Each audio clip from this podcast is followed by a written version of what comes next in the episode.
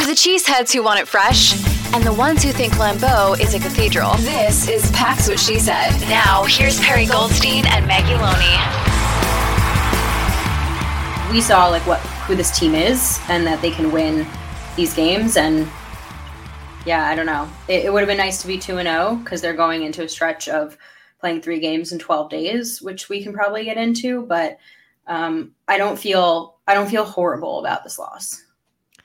Yeah, and I think the hard part here too is it, it certainly wasn't to the extent, right, of like going into the fel or the Cardinals a couple of years ago with like your fifth, sixth, and seventh wide receivers or anything like that. But Jordan Love was undermanned, right? He didn't have Christian Watson. He didn't have his starting left tackle who played lights out in week one. Elgton Jenkins goes down early. He didn't have Aaron Jones. I thought, you know, given the players that he had at his disposal and him still going into his third career NFL start, he, I mean, Zach Kruse tweeted it earlier. He still leads the league in passer rating through two weeks, which is just if you had told Packers fans, like, yeah, there's going to be some bumps and bruises, but you're going to start the season one and one, and Jordan Love is going to look really good, they would have taken that. Anyone would have taken that. And I think, you know, I'm curious your thoughts on this. I don't think it was just like the Aaron Rodgers effect or the Packers of old. When the Packers got the ball back for their final drive, I had confidence that Jordan Love could get it done. Like I thought they could get into field goal range. It wasn't like a oh oh shoot, here we go kind of moment. Like there was some confidence there and some optimism because we'd seen him put together drives and uh, we'll talk about like favorite plays late, later, but I thought there was a lot to really like on offense, but some head scratchers as well that I'm sure we'll get into. Of course. Yeah. I mean, I think the key takeaway here is the Packers didn't lose this game because of Jordan Love. That that's yes. my my like key takeaway from this game is did he have an amazing lights out game? No, he was 14 for 25, like 150 something yards, three touchdowns, no interceptions. And one of very, them was a a little shovel, yeah, but yeah, a little trouble, but whatever, it, we'll take it. Like right. a very like kind of nondescript, above-ish average day. He put up they put up 24 points. That should be enough to win a game right? And and the, the the surrounding pieces of this team need to do more because he's not going to be superhero. And he shouldn't yet have to put the team on his back in a way to like drive down the field and and score. Later down the road i think that's something that should be expected of him if he is to be a franchise quarterback. That is something that all of the great top 10 quarterbacks can do in this league. But I don't think it's fair to have expected that of him. But you're right. I mean, at the end, I was like, 54 seconds? They they could put yeah, got a timeout together. I didn't think so, but if it had happened, that would have been like above and beyond. So right.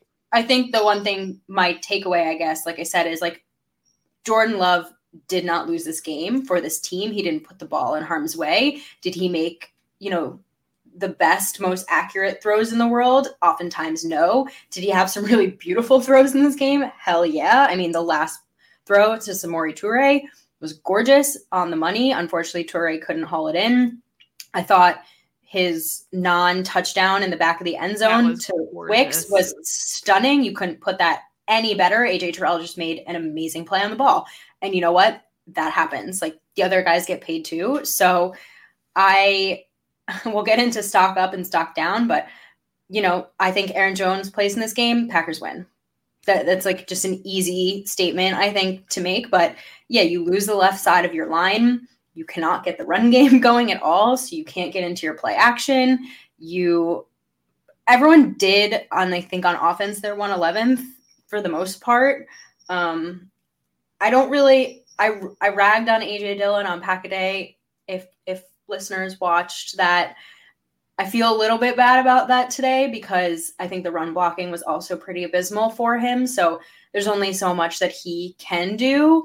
Um, so yeah, I mean, not perfect, plenty to work on, but it's week two. Good. Go and work on it. Yeah, and that's one of the things I wanted to talk about when I said like pre-show that I couldn't wait to dive in because the more you sit back and the more you look and the more you study and kind of watch what happens, like AJ Dillon didn't have a perfect game. And we said last week on the show, like, you cannot expect AJ Dillon to run the same offense that Aaron Jones can.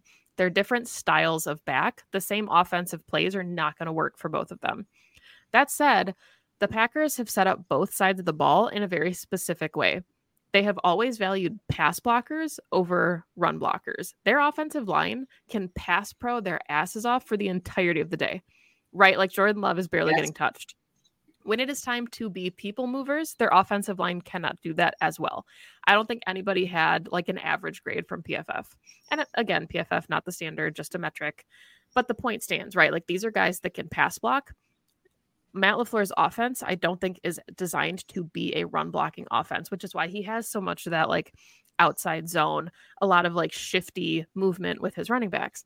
So when you have a running back like AJ Dillon who's designed to follow his lead blockers and nobody's lead blocking, he's not going to be successful and that's not entirely his fault.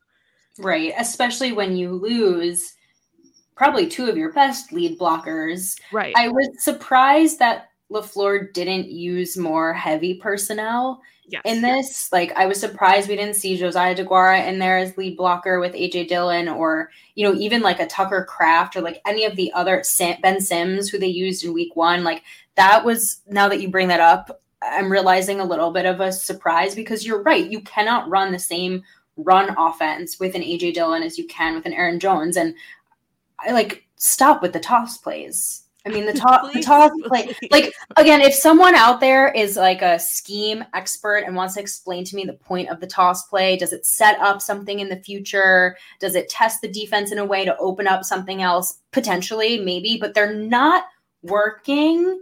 And it also was, it didn't lead to anything. I didn't that I could see. So the toss plays work with maybe an Emmanuel Wilson or an Aaron Jones or Jayden Reed, but it's not going to work with AJ Dillon. You're not catering to his skill set. And I feel like he's getting a lot of heat from myself included. Sorry, AJ, you know, but there are some moments where he, his skill set should have created some momentum, right? And I think specifically on, you know, short yardage conversions. And you should not have to be challenging you know the ruling on the field for a yard. It should not be third and one and you're getting tripped up on on yourself on the lineman whatever it is. Like you are 250 pounds just push. And he did. There were there were a handful of runs where he moved that pile and you're like that's aj dillon i know and love. But not in key moments and unfortunately there was a third and one they desperately need to convert on third down to keep time of possession, not give the Falcons back the ball, not have to put the defense back out there after getting gashed by Bijan Robinson. And they couldn't do it. And I, that's why they lost the game. And I think it's frustrating too because obviously you can't expect Matt LaFleur to be like, well, it's not working. Let's abandon the run. Like that's not productive for your offense either because then you become one dimensional. But there were so many moments throughout the game where it was like, all right, first down and we're going to rush for one yard. And then it's second and nine, and we're already like behind the sticks yeah. and we're losing momentum. And for a young offense that like Jordan Love needs rhythm and he needs consistency and he needs to get the ball out quickly.